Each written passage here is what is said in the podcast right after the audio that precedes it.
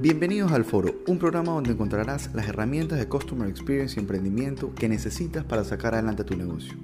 Mi nombre es Alejandro Romeo, soy consultor en Customer Experience y Estrategia y estoy feliz de contar contigo en este capítulo.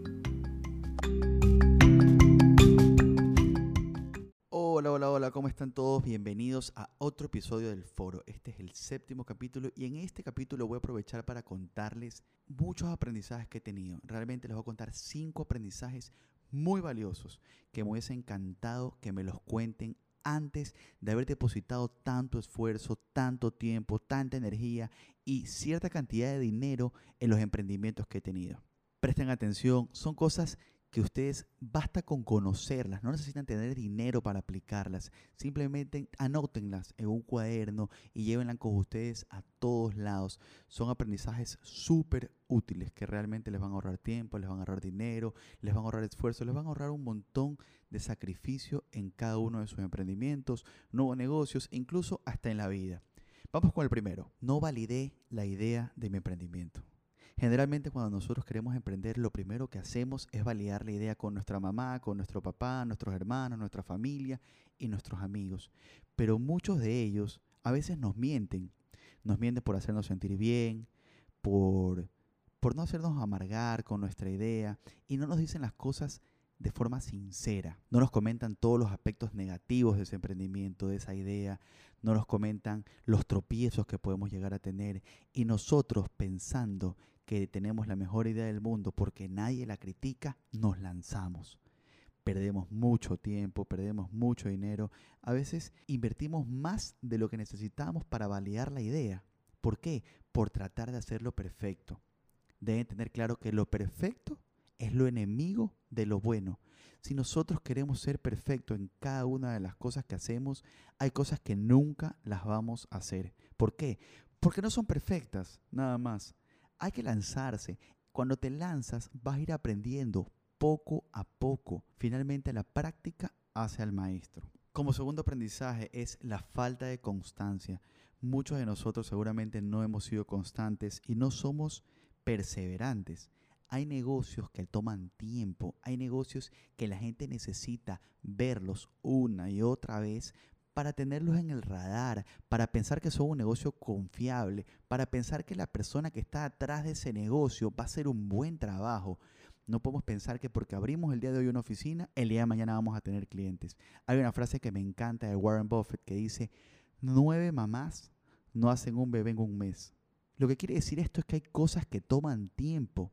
No pensemos que le podemos ganar al tiempo. Debemos ser pacientes.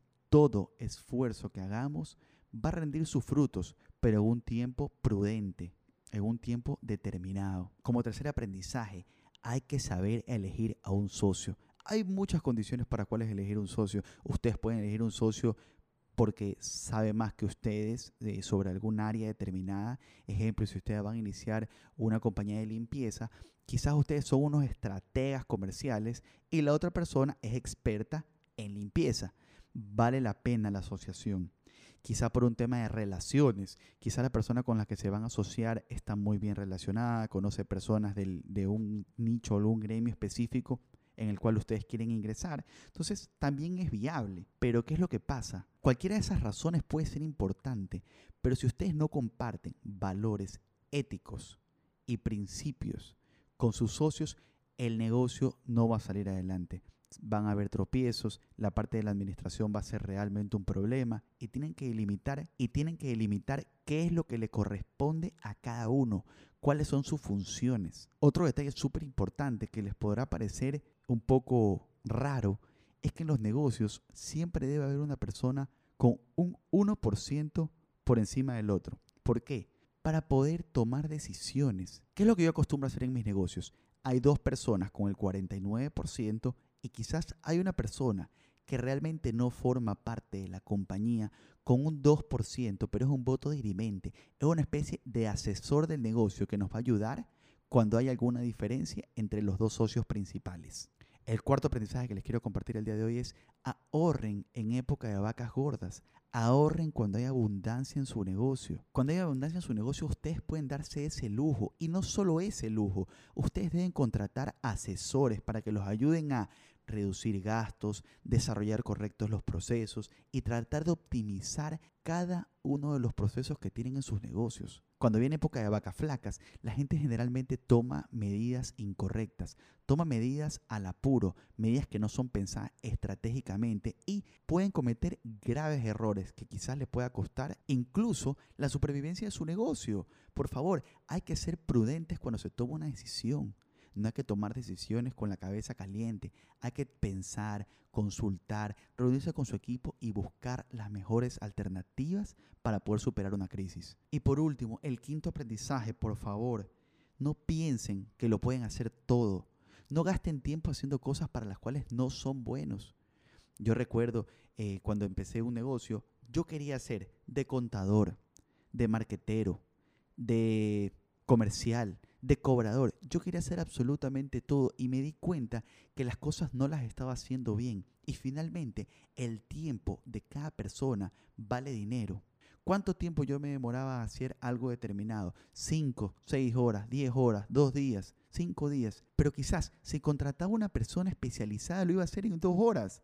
Y yo no iba a perder toda esa cantidad de tiempo en hacer algo que quizás era muy barato hacer hay servicios que los conseguimos súper baratos y no hay necesidad de nosotros hacerlos. Nosotros podemos dedicarnos a trabajar en lo que somos los mejores, esforzarnos, prepararnos para ser cada vez mejor y en las cosas que nos sumen a nuestro negocio como propuesta de valor, tercericémoslas, contratemos a alguien, sí, negociemos el precio, pero no pensemos que nosotros podemos hacer de contador, de diseñador gráfico, de cobrador, de chofer, de todo, porque vamos a perder un montón de tiempo en hacer cosas que no le agregan valor a nuestro negocio y que finalmente nos van a costar más dinero porque puede ser que nuestra hora hombre valga más que la hora hombre del servicio que queremos hacer.